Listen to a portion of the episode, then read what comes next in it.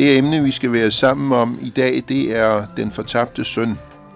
Og til det formål har jeg inviteret som gæst Henrik Jul Petersen, pastor emeritus fra Henriksholm Kirke i Rødovre. Velkommen skal du være. Tak skal du have. Og øh, Henrik Jul Petersen, han vil begynde med at læse en udgave, som Kai Munk har lavet til børn. Det er rigtigt. I 1943, da Kai Munk havde skriveforbud og taleforbud, så sad han hjemme og ville lave en lille børnebog, Jesus lignelser til, øh, til børn. Og der vil jeg gerne læse Den fortabte søn ud fra hans udgave fra 1943. I dag skal jeg høre den kønneste af alle Jesus historier. En mand havde to sønner, så en dag siger den yngste, hvor meget er det egentlig, jeg skal arve efter dig? For det kunne jeg godt tænke mig at få udbetalt nu. Det gav vist et stik i faderens hjerte. Han var jo ikke død endnu, men tænk, han sagde ikke et ord, for sådan var han. Han nikkede, og så gav han begge sønner, hvad der kunne tilkomme dem som arv, når han engang var død. Og hvad gør den yngste søn? Han er sted til udlandet med sine penge og øsler dem alle sammen væk. Han bestilte aldrig noget, og han drak sig fuld hver aften, og han var kæreste med flere piger på én gang. Og det er grimt. Det er også noget, der koster. En dag sad han og vendte lommerne, men der var ikke mere i dem.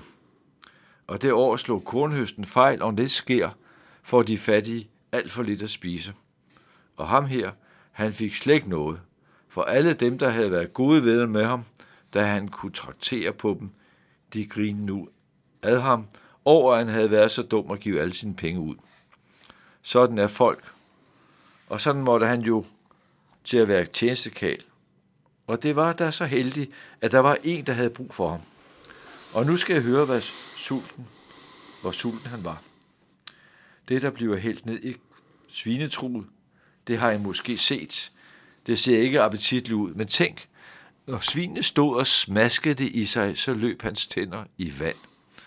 Sølefyr. Og han kunne ikke tage noget af det, for det var svinenes. Så risikerede han at blive jaget af plads. Hvad tror I nu, det endte med? Han døde vel af sult en skøn dag. Nej. Og ved I, hvorfor han ikke gjorde det? Det skal jeg sige jer. Det var, fordi han kom til at tænke på sin far. Han sad ude i det fremmede mellem svinene og så det hele for sig derhjemme. Den gode, stille far og alle kælene og arbejdsmændene på gården, og nok at spise til dem alle sammen, og pænt og probert overalt. Mm. Så gik han i sig selv og sagde, nu vil jeg hjem til min far, og så vil jeg sige til ham, far, jeg har været en rigtig dum og urettig dreng, og jeg fortjener ikke, du regner mig for din søn mere men må jeg ikke nok få lov til at være her, bare som arbejdskæl. Faderen derhjemme bestil, hvad bestilte han? Ja, han passede sin gård. Men mange gange hver dag gik han op til ladeporten og stod og kiggede i den retning, sønnen var rejst. Og så gik han ind igen. Men en dag, jamen, hvad er det, han ser? Det er langt borte. Hvad tror I? Jo, det passer. Det er sønnen, der er på vej hjem. Og den gamle mand smed træskoen og løb på bare hosefødder mm. ned over markerne, og så stansede han op foran sin dreng. Han kunne næsten ikke kende ham igen. Pjaltet var han, og tynd og snavse, og med sorte rande under øjnene. Og sønnen begyndte at stamme, ja, ja, ja, far, jeg fortjener ikke, at du længere regner mig for din søn. Jeg har været en uartig dreng, men hvis jeg bare... Alt det snakker vi ikke om, råbte den gamle mand og bredte armene mm. ud og trak ham ind til sig og kyssede ham. Og hjemme, der kan I tro, at han begyndte at kommandere med folkene. Han råbte så højt, som han ikke havde gjort det, siden hans kone levede, og de lå og fløj omkring som avner i virvelvind. Skynd jer nu, fart på varmt vand til et bad, få ham af kludene, Find det bedste tøj frem, vi har i klædeskabet, og sko skal han have på fødderne, og han skal også pynte skiv ham en ring på fingeren, og så tager I fedekalven og slagter den, for nu skal der sørge mig være gilde. og så blev der gilde. Jamen hør, vi glemmer rent broderen, den ældste søn. Hvad var der blevet af ham? Hvor var han hen? Ja, han var langt ude på de bæreste marker. De fik ikke bud til ham, og da han kommer hjem fra arbejde under aften, stopper han op. Hele huset oplyst, og nu kan han høre derindefra, hvad i alverden, filion gong gong, filion gong gong, filion gong gong, dansemusik. Hør, du jorddreng, derhen, halløj, hvad er det for en ballade, I holder? Jorddrengen snuser op i næsen og gør sig bred. Jo, din bror kom hjem, og din far har slagtet fedekalven, og jeg skulle sige, at du skulle skynde dig og komme ind og være med. Du kan hilse min far, kan du, og sige, at jeg ikke skal nyde noget. Jeg bliver herude. Drengen tabte både næse og mund, men en måtte han jo med den besked. Hvad tror I så, faderen sagde? Det må han jo selv om, hvad... Lad ham få sin vilje og blive derude og gå glip af gilde. Det går jo ikke. Det går bare ud over, sig og over ham selv. Nej, sagde faderen. Nej, det sagde faderen ikke. Han rejste sig og gik selv ud og sagde lige så pænt til sønnen, vær nu en god dreng og kom med ind. Det var vel nok en flink far at have. Men tror I sønnen ville? Det er slet ikke til at forstå, der kunne komme så to sådanne sønner ud af den far. Han var sur og gav ondt af sig. Her har jeg gået i mangfoldige år og passet arbejde og gjort det, som du ville have, men ikke så meget som et gedekild er der blevet slagtet til jer for mig. Men når denne din søn vender afrækket hjem og har øget dine penge op på kærestesjov, så ryger fedekalden med det samme. Men så gav faderen sig til at snakke for sin brændende søn, så jeg ikke kan tro andet end, at det endte med, at han blev føjelig og fulgte med ind og hilste på sin bror og sagde,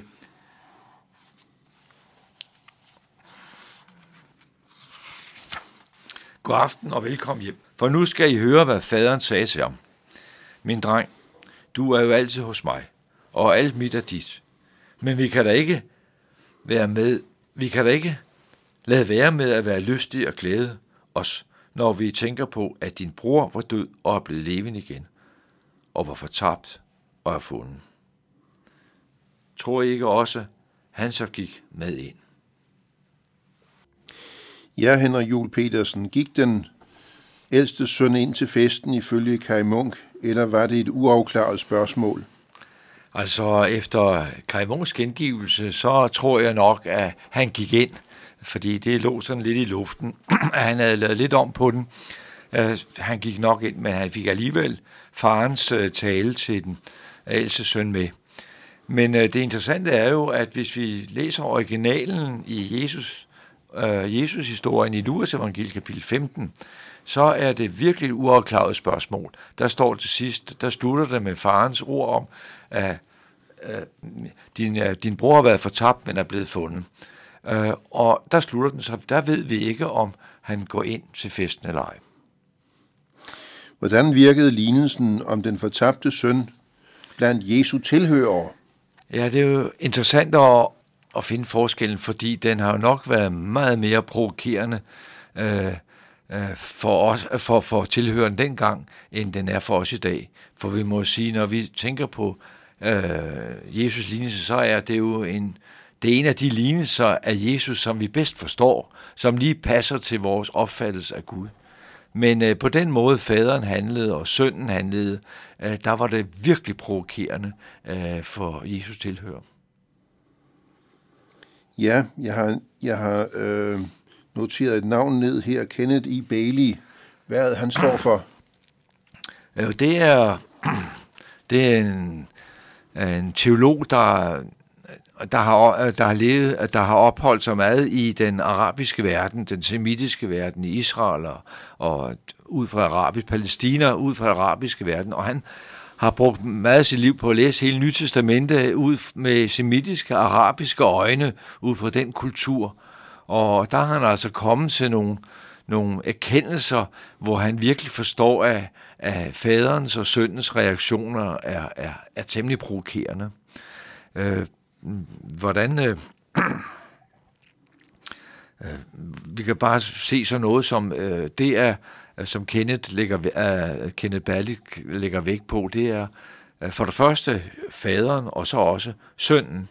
Og uh, bare det, at sønnen kommer til sin far og ønsker sin, sin, uh, få sin del af arven, det er totalt uhørt, at man gør det, uh, før faren er død. Øh, hos os er der jo, nå ja, vi kan jo godt få arv til, til at forskud og så videre, det har jeg praktiseres jo meget juridisk hos os. Men i, i Nytestamentet tid, i den arabiske verden, i den semitiske verden, der er det totalt uhørt, at man kommer til den faderen, patriarken, øh, og beder om at få sin øh, arv udbetalt. Det er simpelthen at sige, at jeg vil overhovedet ikke have noget med dig at gøre, for at du er død for mig. Færdig. Og det siger jo også på hans relation, når faren så går med til det, så stikker han af lige med det samme. Der står netop i teksten, at han, han skynder sig lidt at pakke og tager til byen. Ja. Men det var sønnen, så, så kan man sige, så er, af det med faren. Og øh, øh, det er jo, der kan man sige, at øh, øh faren, han, øh, øh, han udbetaler øh, afforskud eller øh, arven, og det er ret uhørt, at han gør det, men det gør han, og han deler faktisk mellem begge sønnerne, det står der jo i teksten, at han delte med dem, øh, og, og så til sønnen afsted. Og det er uhørt i sig selv, men åbenbart faren øh, retter sig efter synden. Men så er det, vi ser jo også både i Kajmons udgave, øh, udgave øh, af lignelsen og så selv lignelsen, hvor, hvor man fornemmer virkelig faren. Han har jo ikke et øje lukket, mens synden er væk. Han længes jo, han ser hele tiden den retning, hvor han gik. Han længes i hele sin hverdag, efter at synden skulle vende tilbage. At Han længes. Og så lige pludselig, så ser han den her prik ude i det fjerne, og så, hvad gør han? Han løber efter sønnen. Hvad kunne den fortabte søn forvente, når han vendte tilbage? Øh, øh, hvad, hvad den fortabte søn kunne vende tilbage. Han, han, hvor man, han siger, der står, at han går i sig selv. Og det, det tager vi som, når vi over i sådan en hurtig betragtning, at han virkelig omvender sig, han virkelig erkender sin, sin fejl og øh, vender sig om til Gud. Det gør han også. Han vender sig om til faderen. Men han har altså, han, han, han, han, han, øh, han, han, han, han er lige bange for at vende hjem. Og det er det, mange gange, når jeg genfortalt den historie, han vender hjem, så går han øh, som regel to skridt frem og et tilbage, og to skridt frem og et tilbage, og så kommer han jo hjem til sidst, og det gjorde han også. For hvorfor gjorde han det? Kenneth Balle siger, det gjorde han, fordi han var bange, og hvad var han bange for? Han vidste godt, at når han havde misbrugt den arv, han havde fået udbetalt, og havde misbrugt den til hedningerne med sjov i byen, ja, så var det, at han ville blive udstødt ved en ganske bestemt ceremoni i landsbyen.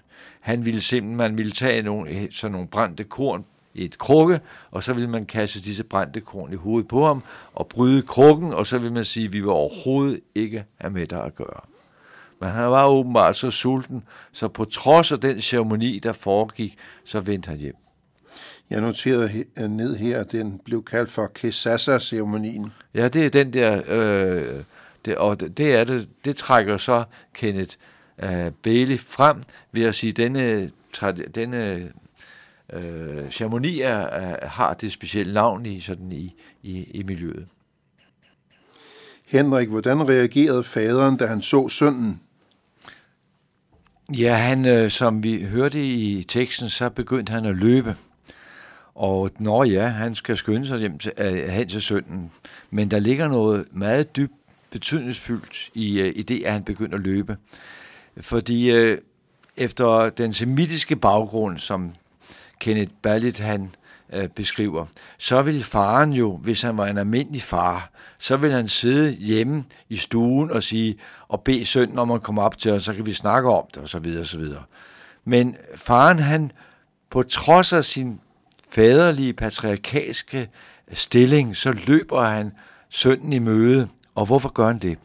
Jo, der er det, Bali han fremhæver og siger, det gør han, fordi han vil nå hen til sønnen, så sønnen ikke når at komme ind i landsbyen og få de her brændte korn øh, i hovedet og få udstødelsesråbet, øh, øh, vi forbander dig, vi udstøder dig. Mm. Og for at undgå det, så skynder faderen sig at løbe hen og acceptere sønnen, før han når at komme igennem landsbyen over for naboerne. Og en anden lille sjov, interessant ting, det er, at der stod, han løb. For det er jo interessant at se, når man tænker på sådan uh, semitisk, se sådan en oliesjejk, der går med kaj, øh, uh, kappe. Har I nogensinde set en oliesjejk løbe? Nej, det gør en mand i kappe ikke. Det gør en patriarkalsk fader ikke. Han går. Men der står netop, at faderen han løb. Han satte med andre ord hele sin respekt, hele sin ære på spil for at nå sønnen, inden han blev forbandet af samfundet. Og det er jo en fantastisk øh, reaktion, faderen giver udtryk for. Han, han øh, skammer sig ikke, han sætter sin ære på spil. Hvordan reagerede den ældste søn? Ja, se, så er det, at vi så, øh, der var historien handler om, om to sønner, og man kan sige, at, øh, at, at vi har helt glemt, vi har helt glemt den ældste søn derhjemme, øh, fordi vi egentlig er så optaget af den historie med den yngste søn, der kommer hjem. Så vi glemmer, men der var altså også, der var en ældre søn, der var derhjemme.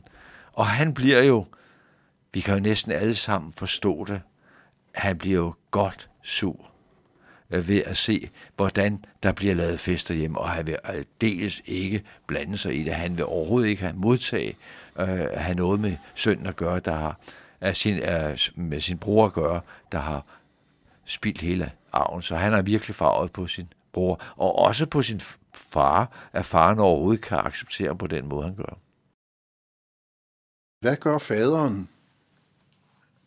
Øh, når med, med den ældste søn, ja, han øh, hører vi i historien, han går, han går også her, og det er det samme.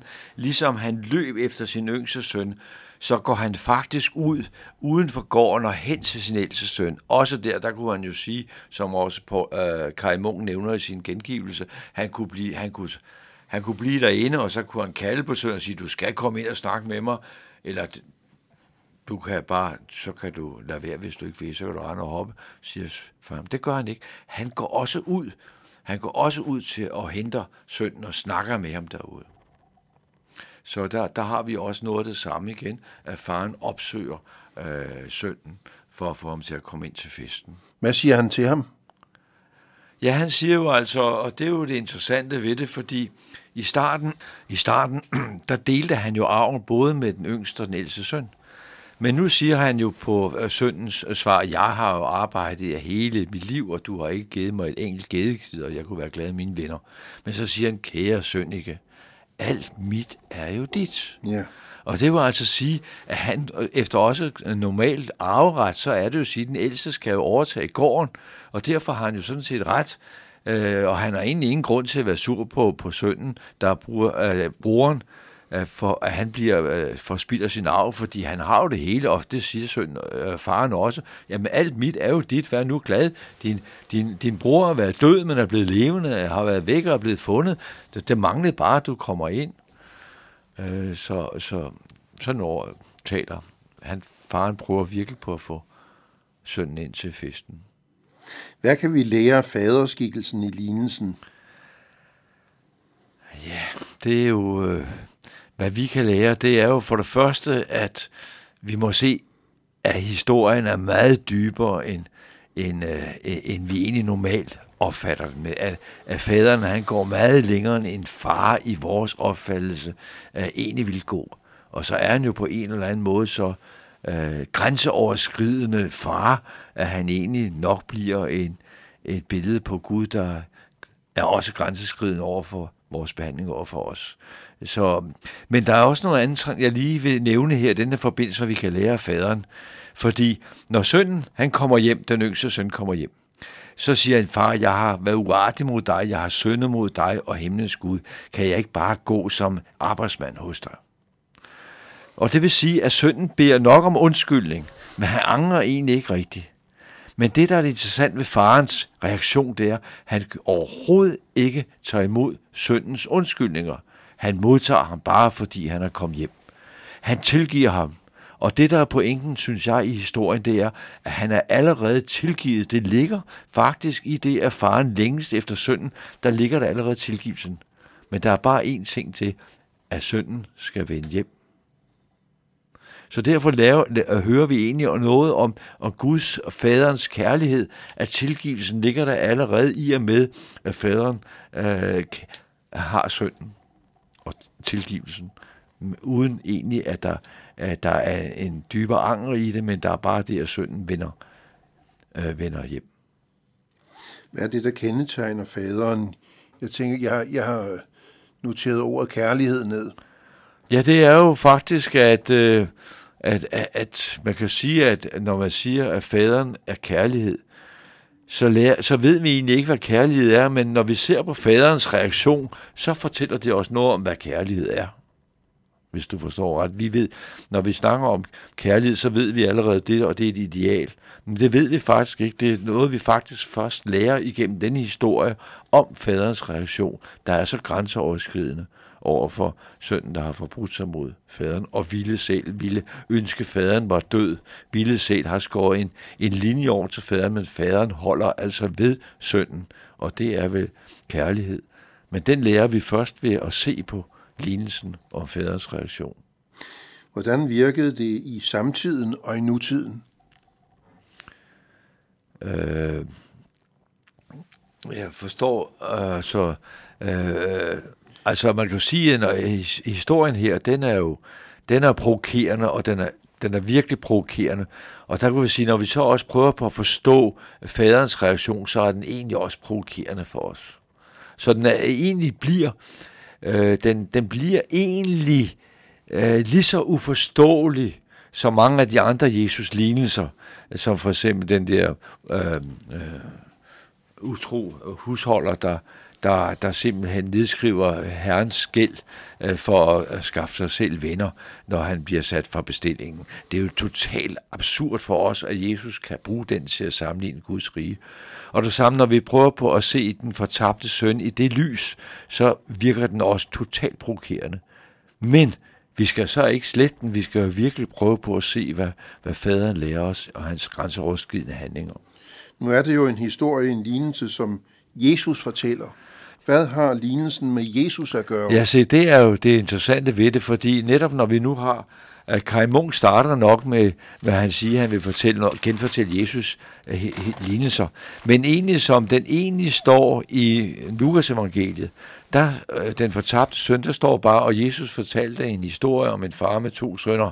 Der står ikke, som der mange gange står i Matteus evangeliet, at Guds rige sammenlignes med, med ti brudjomfruer. Guds rige sammenlignes med sådan og sådan. Det står der ikke. Så den fortabte søn, eller de fortabte sønner, eller historien om faren og de to sønner, står totalt umotiveret som, som et, øh, det står ganske vist i forbindelse med diskussioner om bordfællesskab og sådan noget, men der står ikke noget om, om, om, om, om hvordan vi skal forstå øh, øh, øh, faderen og sådan noget. Det er ikke noget. Men det, som du selv siger, det er, at denne historie får betydning, fordi den to måder, den griber os, og vi kan blive ved med at høre den og prøve på at tænke over den.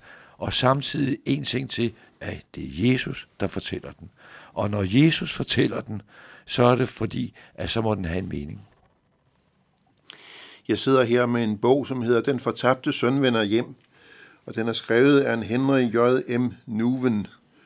Og øh, hvis jeg skal være helt ærlig, det er den mest fantastiske kunstbog, jeg nogensinde har læst. Ja, det, det er fuldkommen rigtigt. Og især når du ser på forsiden, hvor, hvor du ser billedet af Rembrandt. Ja. Øh, og det er jo et billede, som øh, forestiller øh, en fader, med fuld skæg, måske sådan lidt træt, men øh, holder hænderne over øh, en, en mand, altså en yngste søn, som vi ser med ryggen til, og vi har faderen i front, øh, Øh, og han har en rød, faderen har en rød kappe på, og så har han sine hænder placeret på skuldrene af sønnen som tilgivelse. Øh, og så ved siden af står der så en, en stolt øh, herre, og det er jo nok den ældre bror, der står sådan lidt øh, og kigger på det, der sker måske med spørgsmålstegn. Man kan ikke rigtig se, hvad han tænker på billedet. Og det er alt sammen i rødt, og så kender vi Rembrandt sådan lidt lys, så lyset kommer på, på sønnen og på faderens ansigter på hans hænder. Og så har både faderen og, og den ældre søn en rød kappe, og så er der nogle skikkelser i baggrunden. Et fantastisk billede, og det hænger i St. Petersborg. Jeg synes, det er fantastisk, at bogen handler om et billede. Ja, det er Altså, normalt så skriver man om, om en, en maler, der har, der har malet et utal af billeder. Ja. Men det her, det er lige præcis et billede, Ja, ja, ja. ja. som han har siddet og betragtet og betragtet og betragtet. Og, og det er meget sjovt, fordi sådan skal vi måske allerede betragte billeder, fordi han har jo så det, øh, først og fremmest så han det på en, en plakat i Paris, og så opsøgte han det i, øh, på, øh, på Kunstmuseet i St. Petersborg, øh, og så havde han nogle forbindelser på en eller anden måde, nogle bekendte, der havde nogle forbindelser til, national, til museet i, i, uh, i uh, St. Petersborg, og så fik han lov til, så fik han lov til at museumsdirektøren og, og, og få en stol ind i lokalet, og så efter luk, og, og lukketider, så fik han lov til at gå ind og sidde og betragte det der maleri alene. Ja. Så han fik lov til, så han har siddet virkelig i meget lang tid og mediteret over dette billede. Ja, det er fantastisk. Ja. Og det er måske sådan, vi, vi egentlig skal, skal, skal se på billeder på museer, at vi skal koncentrere os om få billeder. Men nu for at vende tilbage til billedet fra St. Petersborg. Øh, Nuven, han, han øh, øh, bruger en hel bog på at, at, at, at, at prøve på at sætte sig ind i Lukas evangeliets lignende som den fortabte søn eller de to sønner. Og han identificerer sig jo så øh, øh med den yngste søn, og gennem bogen så ser jeg lige pludselig, når ja, men jeg er jo måske ikke den yngste søn, jeg er jo faktisk den ældste søn. Og så lidt senere til sidst i bogen, så opdager jeg lige pludselig, når ja, men der er måske også noget faderen i mig, og det er måske også, ender han bogen med, at han blev forstander på, på et hjem for, for handicappede, og så opdagede han jo lige pludselig, at der var, der var, skulle han jo være faderen for alle disse handicappede. Så der var sådan set i det billede, og den meditation, han havde i det billede, det var, at, at både den yngste søn og den ældste søn og faderen kunne han identificere sig med i sit daglige liv. Vi har jo talt om det her, og du vil gerne ind på en, en norsk kunstner, som hedder Bjørn Eidsvåg. Ja, jeg synes egentlig, det er interessant, fordi Bjørn Seinsvåg, han er teolog, og han er digter, og han er sanger og skriver musik og digte, og han har skrevet et hav af sange, som jeg også ville have valgt her, men jeg kunne ikke rigtig finde nogen, de var så svære på norsk. Men uh, Bjørn Eisvog, han har skrevet en julesang eller salme i forbindelse med julen. Jeg hørte i forbindelse med julen, og uh, den handler så om under i, i, uh, i uh, uh, Bethlehem. Men så slutter salmen det sidste vers, øh, hvor han lovsynger den tomme krybe og grav. Og det undrer man sig lidt over i en julesalme, at der skriver den tomme krybbe. Men da han også siger den krybbe og graven, så ved vi med det samme, den tomme grav, ja, det peger jo på, på påskedag, på Jesus opstandelse, det peger på, at han er levende, øh, Kristus. Og så må vi også sige, at den krybben er tom. Ja, vi fejrer nok juleaften med det væsentligste af Gud kom ind i vores verden og i et lille barn. Men krybben, som Eidsvåg han synger om, det er, at krybben er tom, det vil sige, at Jesus er jo blevet voksen, og, han er, og i det, at vi har den tomme krybbe og den tomme grav, det vil sige, at vi har hele Jesus historien, vi har hans fødsel, og vi har alle hans ord, hans lignelser, hans gerninger, hans død, hans offerdød, og hans opstandelse, og hans nærvær hos os. Og denne salme er Øh, Bjørns Eidsvåg med den tomme krybe og grav, det viser netop noget om, om Kristus nærvær. Og det er det, der er nærværende, når vi hører Jesus, der fortæller den fortabte søn, hvor vi kan identificere os med henholdsvis den yngre og den ældre og faren. Nu har vi ikke så lang tid tilbage. Vi har kun en minuts penge tilbage. Men øh, hvad kan vi lære af lignelsen? Vi sidder her i 2016 efterhånden. Hvad, hvad kan vi lære af lignelsen i dag? Vi skal genfortælle den, og vi skal forhøre den, og vi skal genfortælle den og til, fortælle den for hinanden, og blive med og leve os ind i farens provokerende, grænseoverskridende handling, for det er Gud, der handler sådan med os. Jamen, så vil jeg gerne sige tak til dig, Henrik Jul Petersen, fordi du lagde vejen forbi Københavns Nærradiostudie. Tak til Jan Nørgaard, der sidder i teknikken, og jeg selv hedder Jesper Sten Andersen.